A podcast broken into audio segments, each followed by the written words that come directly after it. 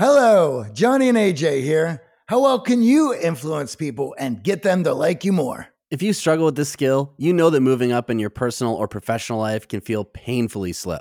So we help you speed up this process and do so in ways that ensure you win more opportunities and impact people positively. Listen, your influence is the key to developing meaningful relationships and breakthrough in your career to be seen as a charismatic leader. After coaching over 10,000 clients on how to master social confidence, we've learned a thing or two about what it takes to actually grow your influence and spark an instant connection with someone. We've packaged these insights inside our Influence Index quiz. And as a thank you for being a podcast listener, we want to give you this kit for free. Inside the Influence Index, you'll get your influence score and what you can do to rapidly grow your influence to impact every relationship in your life as well as three resources to help you spark a connection with anyone in any social setting. These resources include our popular conversation formula, small talk conversation starters, and a resource to understand emotional bids. To get your free score and hands on this kit and immediately start improving your relationships, go to theartofcharm.com slash influence. Remember, you can do something about your influence. Take this short quiz now to identify your influence index, what it means, and what you can do to gain more influence at theartofcharm.com slash influence. Welcome to the Art of Charm podcast, where we break down the science of powerful communication and winning mindsets so you have the cheat code to succeed with people. Every episode is jam packed with actionable steps to unlock the hidden superpowers inside of you. Level up with us each week by listening to interviews with the best in business, psychology, and relationships. We distill thousands of hours of research into the most effective tools and the latest science so you can start winning today. Let's face it, in order to be seen and heard, your communication needs to cut through the noise, and we're going to show you how. I'm AJ, successfully recovered introvert, entrepreneur, and self development junkie. And I'm Johnny Dzubak, former touring musician, promoter, rock and roller, and co founder here at The Art of Charm. And for the last 15 years, we've trained thousands of top performers and teams from every background. We have dedicated our lives to teaching men and women all they need to know about communication, networking, and relationships. You shouldn't have to settle for anything less than extraordinary. All right, let's kick off today's show. Today, we're talking with Dr. Debbie Sorensen, one of the world's leading experts on burnout. She joins us to discuss her own battle with burnout. Dr. Sorensen got her PhD in psychology from Harvard University. Her latest book is Act for Burnout Recharge, Reconnect, and Transform Burnout with Acceptance and Commitment Therapy. She's also a co host of the Psychologist Off the Clock podcast and her private practice in Boulder, Colorado, where she uses acceptance and commitment therapy and cognitive behavioral therapy in her work with clients. We discuss some of the biggest misconceptions with burnout, how to recognize the early signs of burnout. She also breaks down five different types of burnout cycles and what steps you can take to begin to manage stress before it's too late. Welcome to the show, Debbie. So great to have you. Oh, thanks so much. I'm really excited to be here. I appreciate it. And I know you have a personal story with burnout that might be the impetus for the book. I'd love to hear about your own struggle with burnout and how you overcame it. Oh, yeah. I mean, it definitely is one of those things where you end up learning about something because you care about it because it impacts your own life. I spent the first part of my career as a psychologist on a medical team in a hospital and worked there for many years very happily and loved it for the most part. But I hit a pretty bad burnout stage where I was just really stressed out. And we know that burnout always happens in the context of chronic stress. And it was just one of those periods of time where there had been some transitions at work that I was dealing with. I had two young kids at home. I was managing a whole bunch of various things in my life. And it actually took me a while to recognize that I was burned out. I think I just felt like I was always behind, always behind. And I hadn't really noticed how much I had gotten to this point of just being really, it just felt like a grind, right? I felt really exhausted. I felt just not that spark of passion that I normally feel for my work. And it wasn't until this day I was sitting in my colleague's office and she was, we were trying to figure out some administrative stuff. And I just was like, I don't care. I just did not care at all. And that's very unlike me usually. And because that happened, I had this light bulb moment where I'm like, I'm really burnt out. I had been burnt out for a while and didn't realize it. And at that point, I was able to make some changes to just be more aware of what was going on. And I got to a better place. It eventually, you know, it takes a while sometimes to get out of burnout. But because of that, I got really interested in burnout. And so many of my coworkers and colleagues had had burnout. And eventually, to make a very long story short, I ended up leaving that position later, not because I was burnt out, but just because I was ready for a change and ended up specializing in my clinical practice in burnout. And so most of the people that come into my office are experiencing chronic stress and and or burnout. So because of that I really dove into it. Like what do we know about burnout? How do you work with burnout? It's quite complex as a psychologist. So I was trying to learn as much as I could to be able to help people. And that's really what got me into the book and then of course we had COVID and so burnout just became everywhere it was already a problem, but then because of COVID, it just became a huge problem for so many people. And so that led to the book. And here I am. I feel like for a lot of people, it's easier to see burnout in others than in themselves. And obviously, being a psychologist and having studied how the mind works, you would think you would recognize the signs almost before anyone else. Why is that when we're in almost this like boiling the frog scenario with burnout? When we're actually experiencing it, it's not obvious to us, but our loved ones, our coworkers, our family might be the first to spot it. My experience, and I don't know if this is true for everyone, but I think one of the things that happens with burnout is that people blame themselves. People think, you know, if I could just catch up, if I could just manage stress better, if I was more resilient, if I was tougher, if I, so I, I think I fell into that trap a little bit myself where I just really felt like I always felt like I was right around the corner from being less stressed out. Once I get through this project, once I get these things done off of my to do list, my stress level will go down. And so I think I was so immersed in that way of thinking that it didn't occur to me that I was burnt out. I just thought, oh, I'm not keeping up. I'm almost through this and and so i think that's part of what it is is that we just we think that we're not doing a good enough job of keeping up instead of thinking like oh i'm burnt out and it makes sense that i'm burnt out because of the situation i'm in so now in hindsight are you able to identify those work stressors that were adding up for you and then can you explain or define some of those for our audience burnout always happens in a context of chronic stress and some of the things that we know contribute. One is obvious which is just a really high workload where you don't have the resources to keep up with the demands that are on you over the course of time. So it's not just a one time stressor right? It's you're always too busy.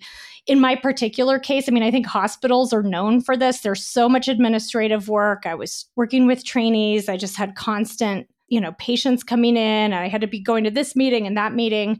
I think that sometimes also feeling unappreciated at work or feeling like you don't have enough support and because i had been through this transition recently i think my very close cohesive team got changed. It just happened you know and and i think that the support i was getting this feeling of connection was lower at that particular point in time and i think that made a difference in my case, I was working part time at that period because I had very young kids at home and I had reduced my hours. But I don't think that my workload shifted very much. And I think anyone who's worked part time can probably relate to this. A lot of the demands that you have, you're just trying to do all the administrative work and so on. It didn't change. And so I think that those are the types of factors you often see with people some i've heard it called micro stressors before there's actually a book that recently came out about this where it's those little day-to-day things you know you get stuck in traffic and you can't find a parking spot and the printer jams and you have to fill out this this paperwork that's due today and meanwhile you're trying to do your day job and you're in meetings all the time. Those kinds of things just start to take a toll and after a while they just deplete you. You feel fatigued. I think that's important for our audience to realize that it's it's not the big elephant that is in the room that is is adding the stress. Sure, it's making life difficult. You have a lot to do, but it is all the little things that are compounding on the day. And and the other thing that you said that I find interesting is that you had lost the people you were connected with when you had changed roles.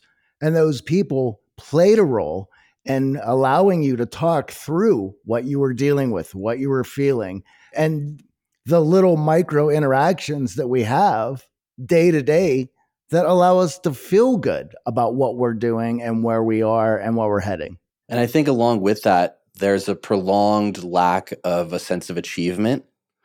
So even as you said, feeling unsupported, you know, those small moments where coworkers would say, Hey, great job on that. Thank you for handling that meeting, or thank you for moving this project forward.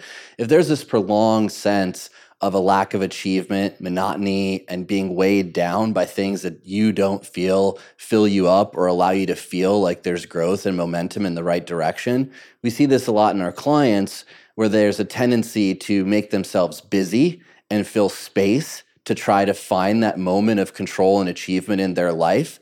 And oftentimes that prolonged sense of just overwhelming busyness, but not moving ahead in your career, not seeing a work project to completion, not seeing, you know, your kids develop in the way that you want or the household chores getting managed to the degree that you would like. That prolonged sense really weighs on you in that chronic stress environment. Absolutely.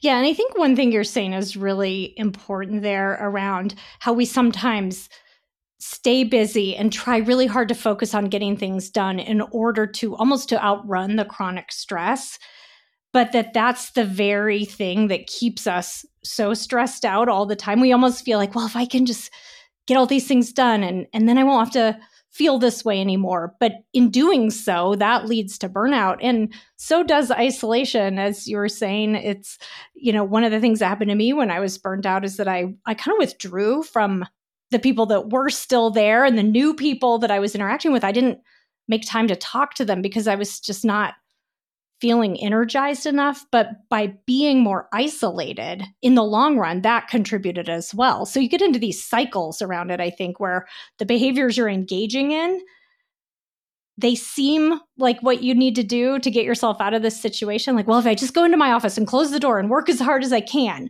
but then all the joy is gone and the stress is even higher. So in the book, you defined 10 burnout cycles. And as I was going through them, I picked out the ones that are most common that we see in our clients and that we hear from our audience, which to me, the busy bee, the perfectionist, the people pleaser, the marching soldier, and the overanalyzer.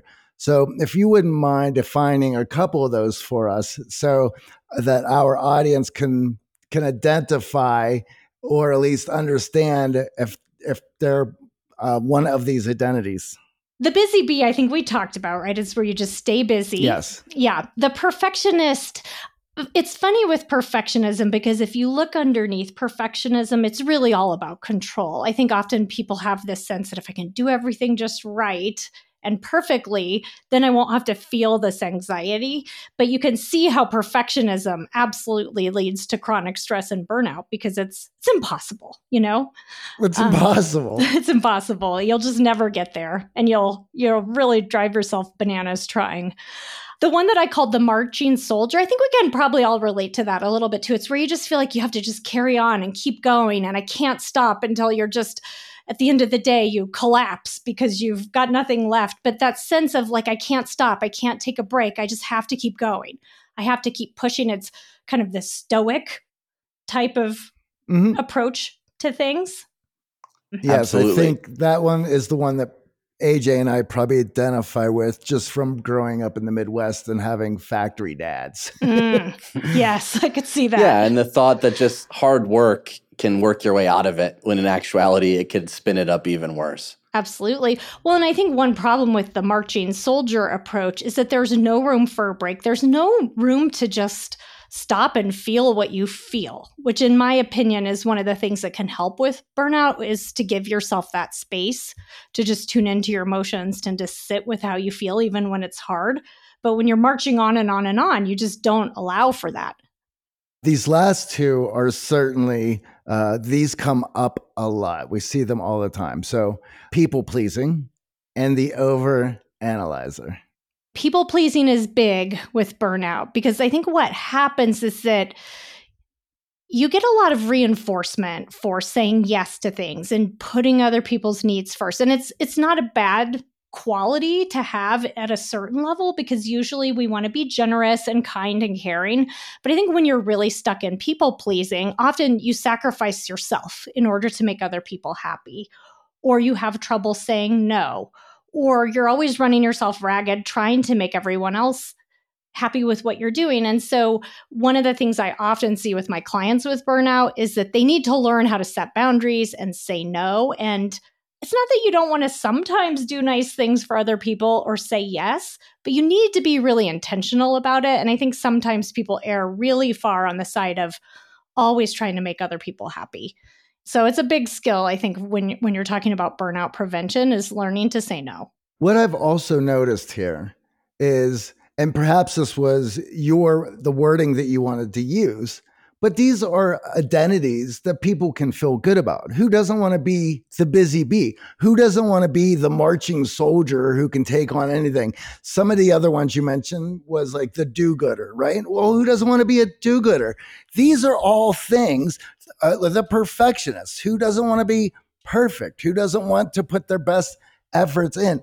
So these are identities that that people can take on and wear as their their badge of courage and honor and ability to, to feel good about themselves. But again, these also then lead you astray in how you're viewing the world and your work and how you must go through it. Yeah. And it is such a double edged sword, I think, with some of these where it slips past the point where something that actually is good quality, caring about your work, wanting to do a good job, wanting to put a lot of effort into your work can slip past the point. Actually, Joan Halifax, I cited this in my book. She she's a Buddhist scholar. You might have seen her name around. She has a few books out there and she describes them as edge states. So, for instance, actually we'll go with the overthinker because we didn't get to that one yet it can be really helpful to to use your mind to solve problems and to think things through and to be rational and smart about things. But it can easily slip into this edge state of just the wheels constantly turning trying to solve your problems by overthinking.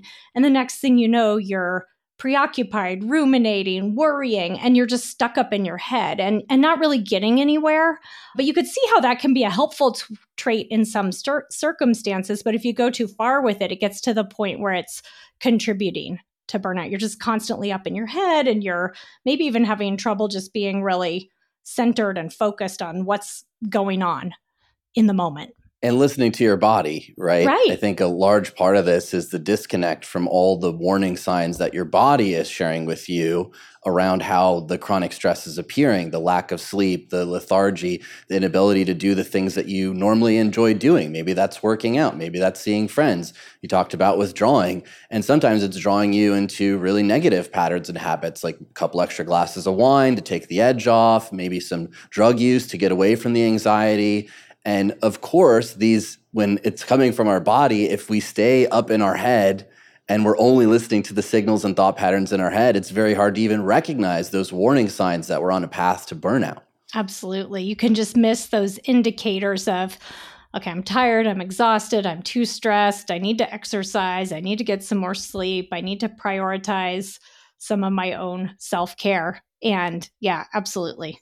What you just said makes me think of a scenario where someone might realize, okay, there's burnout in my life. I need to slow down. I need to bring some self care in and have that then be an added stressor to the entire situation where now not only do you need to do your work and take care of the family and all the other tasks now on top of all of that you also need to be in bed by 9 p.m you need to read 10 pages in a novel you like. You need to watch this show on netflix and you have to have some ice cream. And i can imagine that this is something where people are trying to solve a problem a certain way but they're just adding to the already existing problem that's there that's right. I think that that is a lot of conventional advice about burnout is about that. You know, it's these quick fixes. Well, take time to do yoga, take time to do more self-care, get more sleep. And those are those are fine. Those can be really good and life enhancing, but first of all, they're they're a little bit maybe not going to solve the real problem, which often has more to do with the context that you're in, just the chronic stress of the world we're living in.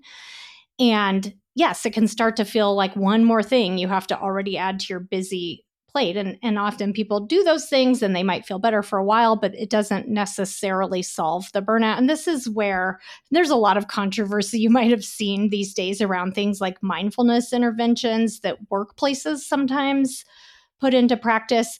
And the problem isn't so much that they're doing those things, you know, oh, we're offering free yoga, free mindfulness, free five minute massages. That's great and fine. But what's not happening is any change to the conditions that are driving burnout. So your workload's still the same. You're not getting paid more. We're not reducing the number of meetings you have to sit in every day. We're not changing anything about the environment, but now you're supposed to add this. So it's not really addressing the real problem. Lennon and McCartney, Jagger and Richards, Watson and Crick, AJ and Johnny. What about the perfect duo when it comes to growing your business? Well, that's you and Shopify. That's right, Johnny. Shopify is the global commerce platform that helps you sell at every stage of your business. From the launch your online shop stage to the first real life store stage, all the way to the did we just hit a million orders stage? Shopify is there to help you grow. Whether you're selling your own fire merch or promoting your productivity programs, Shopify helps you sell everywhere. From their all in one e commerce platform to their in person POS system, wherever and whatever you're selling, Shopify's got you covered. Shopify helps you turn browsers into buyers with the internet's best converting checkout, up to 36% better compared to other leading commerce platforms. And sell more with less effort thanks to Shopify Magic, your AI powered all star. What I love about Shopify is no matter how big you want to grow, Shopify gives you everything you need to take control and take your business to the next level. In fact, Shopify powers 10% of all e commerce in the US. And Shopify is the global force behind Allbirds, Rothy's, and Brooklinen, as well as millions of other entrepreneurs of every size across 175 countries. Plus, Shopify's award winning help is there to support your success every step of the way because businesses that grow, grow with Shopify. And AJ, you don't have to just sell your stuff anymore. With Shopify Collective, you can curate products to sell from the brands that you love, giving your customers more variety and your business more sales. Shopify is your no excuses business partner. Sell without needing to code or design. Just bring your best ideas, and Shopify will help you open up shop. Sign up for a $1 per month trial period at shopify.com slash charm. Go to shopify.com slash charm now to grow your business, no matter what stage you're in. Shopify.com slash charm. Johnny, we know if you listen to the show, you are driven. In fact, we're driven by the search for better. But when it comes to hiring, the best way to search for a candidate isn't to search at all. Don't search, match with Indeed. If you need to hire, you need Indeed. Indeed is your matching and hiring platform with over 350 million global monthly visitors, according to Indeed data, and a matching engine that helps you find quality candidates fast. Ditch the busy work. Use Indeed for scheduling, screening, and messaging so you can connect with candidates faster. And Indeed doesn't just help you hire faster. 93% of employers agree Indeed delivers the highest quality matches compared to other job sites, according to recent Indeed survey. We have hired a lot of team members over the last 17 years. Going through endless resumes, well, that's a time sink. But you know what else is a time sink? Interviewing endless people because they're all going to give you the best face forward. That's why we love Indeed, leveraging over 140 million qualifications and preferences every single day Indeed's matching engine is constantly learning from your preferences. So the more you use Indeed, the better it gets. Join more than 3.5 million businesses worldwide that use Indeed to hire great talent fast. And listeners of this show get a $75 sponsored job credit to get your jobs more visibility at indeed.com slash charm. Just go to indeed.com slash charm right now and support our show by saying you heard about Indeed on this podcast. Indeed.com slash charm. Terms and conditions apply. Need to hire? You need Indeed. Over the last 17 years, we have launched our fair share of online courses, coaching programs, and finding the right platform has always been a challenge. They say if you do what you love, you never work a day in your life. But if you're an entrepreneur, you know the hard work that comes with it. That's why you need Kajabi. Kajabi makes it easy to run your entire online business from one platform so you can focus on what you love creating. Kajabi is the ultimate all in one platform that helps creators and entrepreneurs build successful online businesses by unlocking predictable recurring revenue. No matter your niche, Kajabi makes it easy to turn your skills, passions, and experiences into enriching online courses, exclusive membership sites, subscription podcasts, thriving communities, personalized coaching, and more. The best part? Kajabi doesn't cut into your revenue because everything is owned and controlled by you. So keep 100% of what you earn. And with Kajabi, you also get robust analytics, easy payment options, email marketing tools, and customizable website templates, all built in. You don't even need a huge audience to make sustainable income. There are thousands of creators on Kajabi making six and seven figures with less than 50,000 followers. Right now, Kajabi is offering a free 30-day trial to start your business if you go to kajabi.com slash charm. That's K-A-J-A-B-I dot com slash charm. Go to kajabi.com slash charm and join the creators and entrepreneurs who have made over $7 billion. And if if you still struggle with the issue after all those fancy interventions, uh, it's obviously your fault because you should just meditate a little bit more or a little bit harder. Yeah, you're not doing enough. Mm-hmm. It could feel like a Chinese finger trap where you are pulling to get more of that space in your life. Maybe it's the meditation, maybe it's adding the exercise, but it's actually just creating even more tension and pressure on that already busy schedule of yours if the actual chronic stress that's coming from communication at work, workload, meetings, the way that people are treating each other, the culture, working out more, sleeping more doesn't actually address what's going on in that environment. And I think along with what you were saying earlier, it can be very difficult for many of us who are overachievers to not only ask for help, but in an environment where people are being laid off, people's performance is being judged. And we see in the economy that, you know, maybe the job prospects aren't that great. And there's a worry that if I raise my hand and say, hey, you know, this isn't working for me, or, or this is a stressful environment that I'm not able to operate my best in, the simple solution for the company may be to say, okay, well, might be time for you to find another job.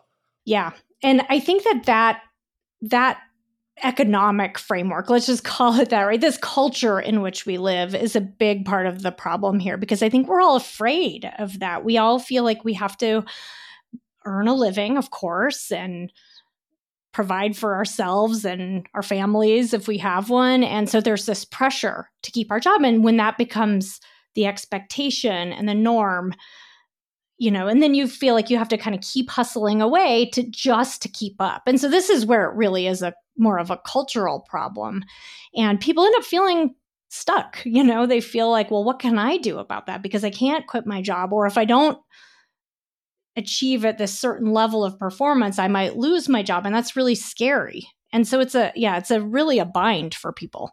Yeah, and I've witnessed this in in my wife's situation, and it's again easier, as I said earlier, to see it in others where some of these concerns start to be brought up and the promises are well let's just get through the holiday season or let's get through black friday or we're going to make those changes in q1 of next year and q2 don't worry we're hiring more help and you it can just feel like you're staring into the abyss. Like hey i raised this concern. I've tried to communicate it in a way that's team focused not just about myself. And the solutions just feel further and further out and don't actually feel as you were saying earlier get at the root of the problem. You know free massages sound great. A little bit extra help with childcare sounds great at the surface. But if your workload and chronic stress is at an all-time high uh, those are just handling some symptoms and not the root issue. Yeah that's right. In that regard, I'm, I'm curious would you say that a burnout in these days is over or under diagnosed, even if we include self diagnoses as well? Oh, you know, that is a great question. And I I don't really know the answer to it because I do think there's a lot of talk about burnout. And I I actually think sometimes people use the word burnout to describe things that aren't very severe and there's no real criteria for this. So it's i don't know if it's right or wrong but people say oh i'm so burnt out when they're just having a couple of rough days. And i tend to think about it as more of a chronic thing like burnout is pretty has a big impact on your life. When it's really extreme burnout and it and it tends to last a while it's kind of hard to move out of it. So in that sense maybe it's a little bit overdiagnosed, which is that people are using that term pretty freely. But I also think at the same time, there's a lot of people out there who are chronically stressed and probably at least teetering on the edge of burnout who aren't really saying much about it. So it, that's a great question, Michael. And I don't know. I, I, I think we're seeing more conversations about it and more acknowledgement of it, which in my mind is a really good thing because that is one thing that could potentially move the needle on this a little bit is for people to talk about it. And some of the conversations we're seeing in the media these days about things like quote quiet quitting where people are just saying i'm not going above and beyond at work anymore. The cost is too high. I think that those kinds of conversations are actually helpful even though some people might have a issue with that. They don't like that concept. That's fine. But people are just talking more about it. And in my mind, that's a really important step is let's just discuss what's happening here culturally. That might move the needle more than we realize. Well, regardless of it being people identifying it and way too much or uh, under uh, diagnosing it, uh, there are great tools to that you've put in the book to deal with this either or. So we should get into those. And the the first part of that and we've talked about this multiple times on the show but it's incredibly important which is psychological flexibility. So if you can define that for our audience so we can go from there yeah, psychological flexibility. This concept comes from acceptance and commitment therapy, which is my my book is an ACT for burnout book. I think that there's a few different pieces of psychological flexibility that are important here. It's really about being able to feel your feelings and have your thoughts come and go from a place of awareness and openness and being really present with what is. Instead of struggling against it it's allowing it and being sort of open and aware of your inner experience. And i think there can be a bit of a transformation there when it comes to burnout which is again instead of detaching or disengaging it's allowing yourself to feel all of this but from a place of openness and awareness instead of getting caught up in that internal struggle and then it's also about moving toward your values and toward whatever a meaningful life is to you in an effective way. So, very centered on your values and what's going to give you a sense of purpose and noticing when you're caught in some behavior patterns that might not be so helpful so that you can respond effectively to whatever the situation happens to be. And that can look like all kinds of different things. I mean, all kinds of behavior patterns that might not necessarily be helping with the problem of burnout. So, in looking at those personas earlier, it sounds like a lot of those personas move you away from your emotions and give you a reason to disassociate or not engage with them, whether it be perfectionism or people pleasing or being the busy bee we're doing activities and taking actions that don't actually deal with the emotions that we're feeling. We're acting out of a sense of trying to fulfill this identity or trying to fulfill others' wants and needs of us. So if you're in that situation, this idea of like, okay, well, recognizing these emotions, understanding and bringing some empathy and compassion to myself around these emotions, that can feel very intimidating for someone who's worked very hard to avoid feeling and recognizing emotions. So, if you're in that situation, what are some of the steps we can take to start to identify, recognize these emotions, and process them in a more healthy way than getting more busy, being more of a perfectionist, or procrastinating? Yeah, I mean, every single one of those examples has at its root some sort of control or avoidance component, right? So you're trying really hard to reduce your stress or to feel better or to, you know, in the short term, a lot of these things do feel better. And so the first step, you know, you really need some awareness. First, you need to notice, okay, I'm in this cycle. It's not really working for me. Maybe it is driven by some sort of control or avoidance. So having that awareness. And then, the here's the hard thing this is maybe the bad news for people who are listening is that you also have to be willing to face that discomfort that's showing up that you're trying so hard to avoid you know? So you may there may be some sense of uh, i don't really want to do that because the thing that's hard for me is really uncomfortable. You know it might be stress it could be anxiety fear in some types of roles it could be you know sadness or just your own fears about your own abilities or something like that. And so when you're starting to shift some of this, sometimes it's pretty uncomfortable to step out of those patterns.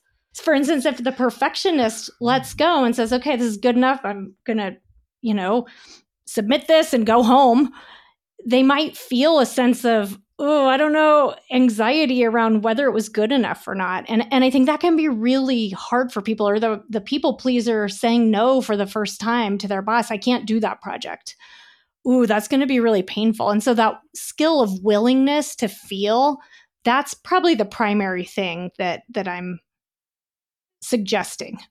And that is so counterintuitive as well. I mean, I can imagine that right now, everyone listening is like face palming and going like, what is this? What are they telling me? Like, I should feel all of that yucky stuff. I've been working years to get away from it. If I'm finally productive enough, if I'm finally competent enough, then I don't have to feel that stuff anymore. But here's here's the catch: if you busy yourself day in and day out running away from that stuff you can't move towards towards what is really important for you what is really giving meaning to your life because most of the time you're just trying to numb out run away avoid and control all of these emotions and and and what you are saying, correct me if I'm wrong, is to to open the door and say, hey, look, I have a lot of important stuff to do. I know that I'm going to feel perfectionistic or anxious or stressed out about this, but why don't I allow that stuff to just sit there next to me while I'm doing those things that are very important so we don't add that struggle against the thoughts, against the emotions to our goal pursuit and our value pursuit.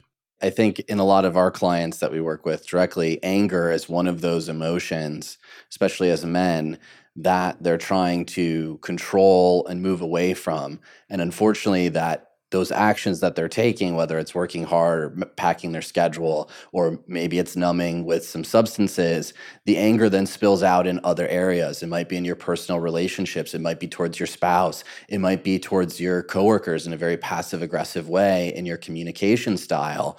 And oftentimes it's really hard to identify. I'm just feeling angry about the situation that I'm in. I'm angry that I'm not achieving. I'm angry that I hadn't gotten that promotion this year. I'm angry that that project failed.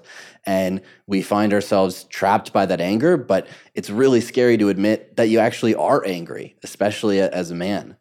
Yeah. And I think that anger is such a fascinating emotion. Actually, as I go on my career, I I'm more and more interested in anger, I would say, because I think that, yeah, people have to use their anger effectively. I often see people with burnout who are very irritated, just very frustrated and angry. But if you ask yourself, and you know, it can be unhelpful when people get really stuck in anger, but if you ask yourself, what's my anger telling me about what's going on here? I mean, sometimes it's just random. Like, I don't like that person cutting me off in traffic or something like that. You know, it's not that deep, but sometimes it actually can be deep. Like, if you're chronically angry in your work role, there might be some sense of injustice or there's something about this situation that's not working for me or maybe your boundaries are being violated i i actually love to tune into it in a sense of is there some wisdom in my anger and if you can step back from anger a little bit and get some distance from that hot, you know, adrenaline feeling of anger, you can actually use it to think about okay, what needs to change here? Do I need to speak up about something? Is there something going on here that's just not working for me? And if so, what am I going to do about it? With that, I think the problem that we see time and time again, and we we talked about ACT, and we are huge fans of ACT. But when some of our listeners hear ACT for the first time, they hear acceptance. And it's like, well, I just have to accept the situation. I have to accept what's out of my control. And acceptance isn't actually, in that definition, what we're talking about here around what's causing the burnout. Sometimes accepting the things you can't change might actually mean you have to make a change in terms of changing career, changing location, changing an environment. It's not just a blanket statement of, well, take whatever the world sends your way and be a doormat level of acceptance. It's certainly about creating change. If we don't accept the situation and have a radical acceptance of it, then how can we begin to take responsibility to do the things that we need to do to make those changes? And the other thing about anger, and I, I find it utterly fascinating, is that anger is one of the emotions that pushes you outside of your natural behaviors because it is a survival mechanism. It is there to protect you. So you're going to do things when you're angry that are uncharacteristically you, which f- freaks people out because they're going into the unknown. They're using behaviors that they're not comfortable with and and they're going to see a side of them that that they've never seen before and that can scare them but i think for some it could actually thrill them a bit as well and so because of that it can be scary but if we're going to need to create change if we're going to need to do things uh, and go into the unknown for the first time well anger is a great motivator anger is a great place to start to push you into the arena so you can do the things you need to do. I think most importantly, though, you just don't want it to consume you to where that's all you see is anger.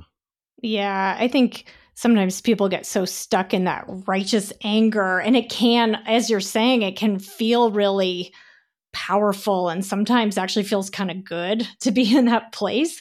I just read a study about this recently, and I can't I can't remember the source off the top of my head, but about how people who have a little bit of anger often will be out in the world doing important things, right? It can of course it can drive social change. So it can actually be really channeled for good, but you do have to be a little careful there because it can also get you into all kinds of trouble, of course. I'm sure everyone's aware it can be problematic, but you know, if you channel it effectively, it can it can be your friend. So when we think about acceptance commitment therapy for our audience who may not be familiar, why do you believe it's such a great way to make our way through and manage burnout if we're actually feeling some of those symptoms and, and frustrations we've talked about earlier? Well, there's a couple of reasons why I really think, to me, it's the best clinical fit for for working with burnout and for helping people prevent burnout in part because it's very contextual and so in the acceptance and commitment therapy philosophy and framework all human behavior makes sense in context. And I think that's very much true for burnout. You really have to look at the situation and the context and what's driving it. And it makes sense to have burnout if you're in a chronically stressful situation. And so I think it actually adds a dose of self compassion because people can say, it's not my fault. It makes sense that I'm feeling this way and that this is happening to me. And then also, acceptance and commitment therapy is really about helping people engage in their lives in a meaningful way. And that's what it comes down to. That's the ultimate goal in acceptance and commitment therapy. And because burnout, one of the hallmarks of burnout is this sense of detachment and disengagement. I think the goal is the same. You know, if you want to get out of burnout, it's because you want to enjoy your life you know you want to live fully and when you're burnt out you're just not and so i think that the the philosophy of act and the goal of act really fits with what's happening with burnout and we can we can add here because um, we're using ACT so much in our coaching programs as well that I feel like there's so much to talk about when it comes to ACT. Like there are six core processes of change, and we've just talked about one. We've talked about experiential avoidance or acceptance. So it's important for our listeners to not have this idea that ACT is all about exactly just one thing that make room for your emotions, but there's like five others and they're all intertwined and they work together. And I think maybe we can um, put a little bit of a spotlight on dealing with unhelpful thoughts. For in my own experience, I found that that is something that clicks with the end user, if you will, a little bit faster because we're mostly dealing with overthinkers and overanalyzers that are paralyzed by that. And to uh, look at the thought process that's going on and how to disarm that a little bit and, and make it more useful in the service of our values and our goals. Can we take a little detour and, and look at that facet of ACT as well, maybe? Absolutely. I think that's an important one because often people do get in that pattern of overthinking, of self criticism. We get into some narratives around our work roles that, you know, where we might be experiencing burnout. So, for instance, you know, I have to achieve to feel worthy. I can't take a break. You know, we have these beliefs that add fuel to the fire of burnout, so to speak, right? So often people are cynical, negative, fixated on blame or i mean all kinds of interesting things can happen at the level of your thoughts when you're in a place of stress and burnout. I mean you know you're up all night worrying about all the things you have to do or just you know you can think of your own experience of how your thoughts are going in terms of their content when you're really stressed out right? You don't really see things in a very balanced point of view and so with acceptance and commitment therapy we work on what's they usually call it cognitive defusion, which is about getting some distance from your thoughts, right? Seeing them for what they are, taking a step back from them so that instead of being so consumed by those types of thoughts and narratives and beliefs, we can see them for what they are. So you might say something like, wow, I'm being really hard on myself today. Or I'm really feeling like it's the end of the world if I don't get this project done perfectly on time. And we can take a step back and say, well, you know, the world will probably keep on spinning and at least see that for what it is. And there is something about the process of doing that that can be really helpful, I think, to get just a more balanced perspective on things. Because when we're in that place, it just it feels like that's the truth, you know?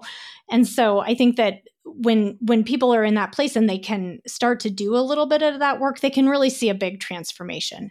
And if anyone is listening to this is wondering what are those beliefs or narratives or feelings that they're tied to that they need to diffuse from or get some space from, well, we went over five of those personas earlier the busy bee, the perfectionist, the people pleaser.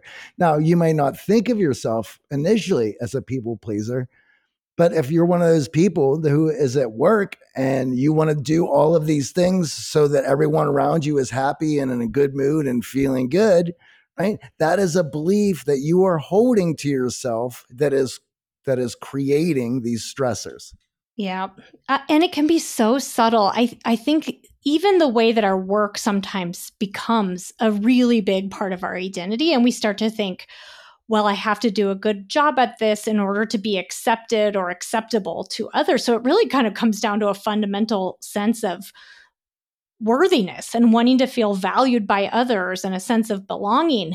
But it can become so extreme that it's like, well, if I don't perform at the top level in this particular role, then you know it's it's almost like then who am i? And that's where again that slippery slope like it's okay to have work that you care it's great to have work that you care about and to be attached to your work but if it if you over identify with your work role you know then your your life gets pretty upended when that's not going well or we lose other parts of ourselves and we lose again psychological flexibility. If if all i am is my work role you know what about the other parts of my life?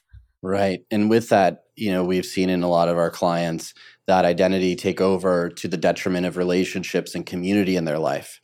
And when they join the X Factor Accelerator community or they work with us and they find other people are also going through this burnout, are also recognizing that that work identity has grown in such a way that they've let relationships slide, time with their spouse, significant other slide. They've chose to focus more on the things they can control than just be open and honest and vulnerable with people in their life, it actually creates that isolation that we talked about earlier that can be very fertile ground for the burnout and can can actually make the burnout worse. And I think right now, I, I'm very curious as someone who sees a lot of patients with burnout, is there a seasonality to it? I found in working with our clients that there is a lot of sense of I didn't achieve as much as I wanted to this year, or I didn't see those goals that I had.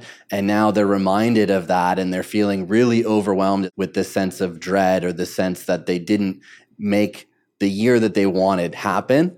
And with that, making more and more choices that lead to further burnout or don't even recognize that part of the reason they're feeling that at the end of the year is due to burnout. Yeah, that's a good question. I definitely think that there back to this idea of context that there are situational factors above and beyond just the regular work that you do that can contribute to burnout. So, yeah, holiday season, end of the year, a lot of jobs are very busy during that when those winter months and then of course you have the darkness and the cold and that kind of thing you know, we also live in a world where there's a lot happening in the news and, you know, that fluctuates over the course of time. And here at this particular moment that we're recording this, there's just, it's winter. A lot of people's jobs are very busy, short staffed. And then you look at the news and read about all kinds of just really distressing upsetting things happening and and maybe there's always some level of that but i think you almost get into this perfect storm situation where you have these moments in time in your life where it just feels like a lot. And so, absolutely, depending on the seasonal nature of your particular job, that can absolutely be the case.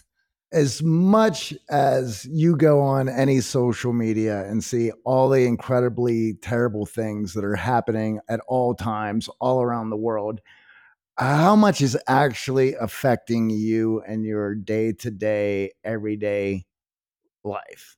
Sure, you want to be involved. Sure, uh, you, you want to get uh, feel like, hey, I have a hand in, in, in, in helping this or, or any of those things, and and and that's great. But at the end of the day, you have yourself and your obligations and your responsibilities that need pretty much a lot of your focus, if not all of it. Well, for many, I think the slippery slope is that escapism that, you know, the media and the news provide of like, hey, you know, let me just scroll a little bit more. I'm feeling overwhelmed. Let me get some digital dopamine. And and of course the news headlines can be, you know, negative and compounding to that stress that you're feeling.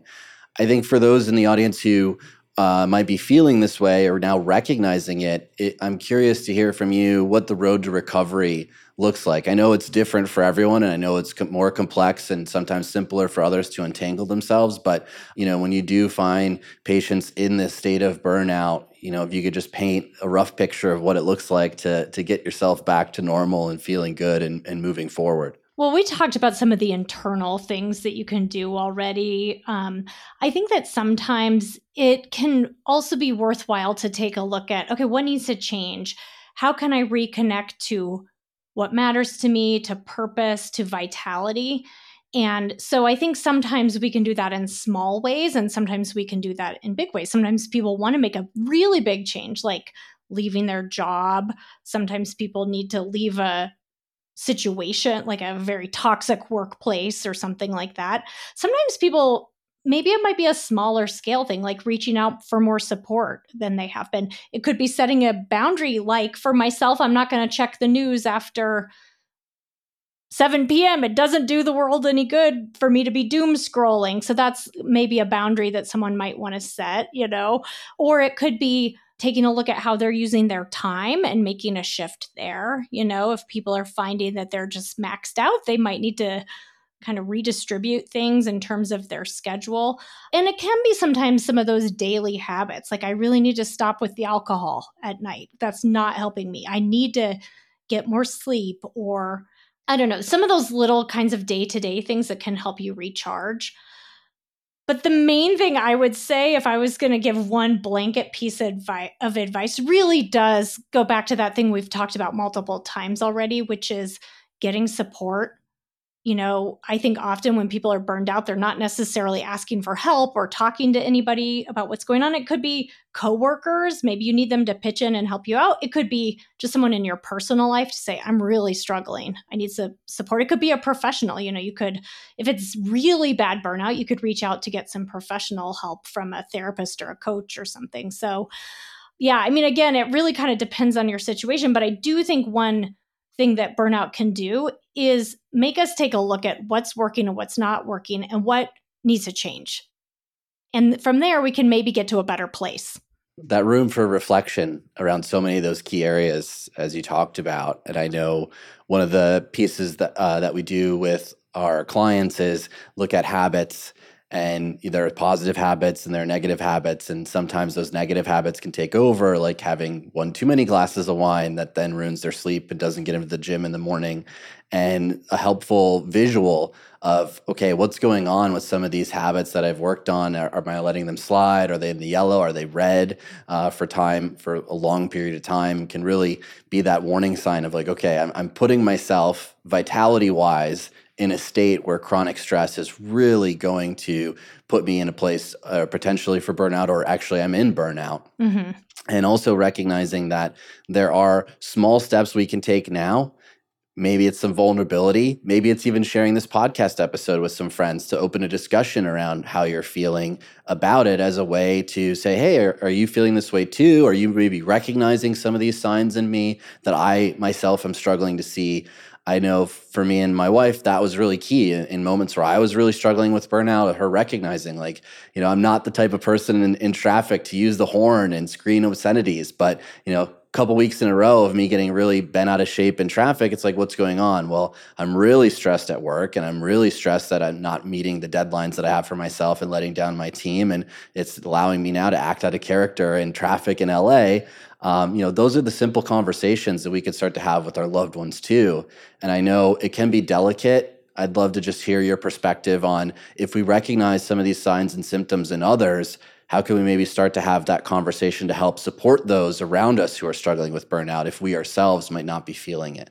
Yeah, I absolutely think so. I mean, this is where a little self awareness, but also checking in with people who might notice the signs in ourselves is really key. And so having that level, having that ability to look at yourself. I'll give a personal example just this morning. So I'm leaving on a massive holiday road trip tomorrow. I have a really long to do list. I knew I had this interview today. I have a few clients. I'm just, and I was sitting there, I could just feel my nerves buzzing in my body and my mind was all over the place. And I said to myself, I did not have a whole lot of time this morning before my first appointment at 9 a.m. I said, I have to exercise. It's only going to be 20 minutes. It's going to come at the cost of, you know, doing my hair and all that kind of thing. I just, I can feel the stress in my body. And so I did it. And I think that that's the moment, right, where we can maybe do something different that's going to help us recharge a little bit, help us through that situation versus my instinct would be to say, I'm going to do as much as I can possibly get done in this 20 minutes. Um, but it's that intentionality. And so, yeah, absolutely. And I hope conversations like this one help prevent burnout because I think if you can catch some of this earlier, you don't get to that point where you hate your life, you hate your job, you're completely exhausted for months on end. That's my hope anyway, because I think I found since that period in my own life, I can catch it earlier, talk about it, make some changes, set some boundaries, take care of myself, and then it doesn't get to that extreme point. That is certainly the ideal outcome. And thank you so much for taking time with us today from your busy schedule. We love asking every one of our guests what their X factor is. What do you think makes you unique and extraordinary, Debbie? Uh, I think I'm pretty brave. I don't know if this is that extraordinary, but I think sometimes I'm willing to kind of go for it with things like, you know, starting my own podcast or just, you know, kind of putting this book out there or something like that. I don't know if it's anything I'm doing is truly that extraordinary, but I do I think I have a certain level of of courage that I'm proud of. So I'll I'll, I'll go with that. Well, we're proud of your courage as well in writing the book, and I'm sure it's going to be very helpful to a number of members of our audience who might be feeling some of these warning signals we talked about on this episode. Well, thanks. I really appreciate it. Thank you so much. It was great having you. Where can our audience find out more about you and the book? Yeah, I mean, the book's pretty easy to find. Act for Burnout. So, anywhere you like to buy your books. Um, I'm online at drdebbiesorensen.com as my webpage. I have a blog there, and I'm also on some social media. And then, of course, my podcast, Psychologist Off the Clock, which I think is kind of a, a cousin of yours because we have had some yeah. overlap quite a bit, especially Michael's uh, engagement in both. So, if you like hearing the sound of my voice, there's plenty more on Psychologist Off the Clock. Thank you, Debbie. Thanks so much. Thank you.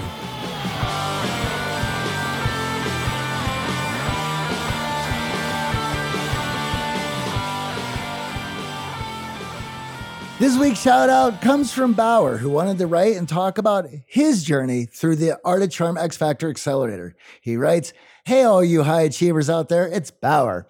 Have you ever felt burnout creeping in or feeling stuck or disconnected from your career? Well, shortly after entering into my 30s, I became depressed and started dreading waking up every day into the usual grind. I felt as if the days were starting to blur into each other and I was becoming numb. Now, I had been a fan of the Art of Charm podcast for quite some time and decided that it was time to stop passively listening and start taking action. Now, I was amazed at how attentive AJ and Johnny were towards my challenges and how quickly things began to change. This program revitalized my entire outlook. It wasn't just about my career, looking at the numbers, going to work every day. It was about getting in touch with my core values. Suddenly, my career wasn't a grind. It was a meaningful journey aligned with what truly mattered to me. It helped me fight burnout and gave me a fresh perspective on my career that's in sync with who I am at my core. Even my friends have commented that I seem happier and more engaged with life. Now, if you're battling burnout or seeking a new perspective in your career, this program is your answer. You're not born to go to work and pay bills. It's about embracing a career that resonates with your values. Give it a shot and watch how it redefines your career path. Trust me, it's worth every second. Well, thank you very much, Bauer, and it has been a pleasure working with you. Now, if you've gotten value from our podcast, head on over to your favorite podcast player and rate and review the show. It gives us visibility, helps others find the show, and it means the world to us. Now, before we head out, I'd like to give a huge thank you to our producers, Michael Harold and Eric Montgomery. Until next week, everybody, go out there and crush it. Yeah,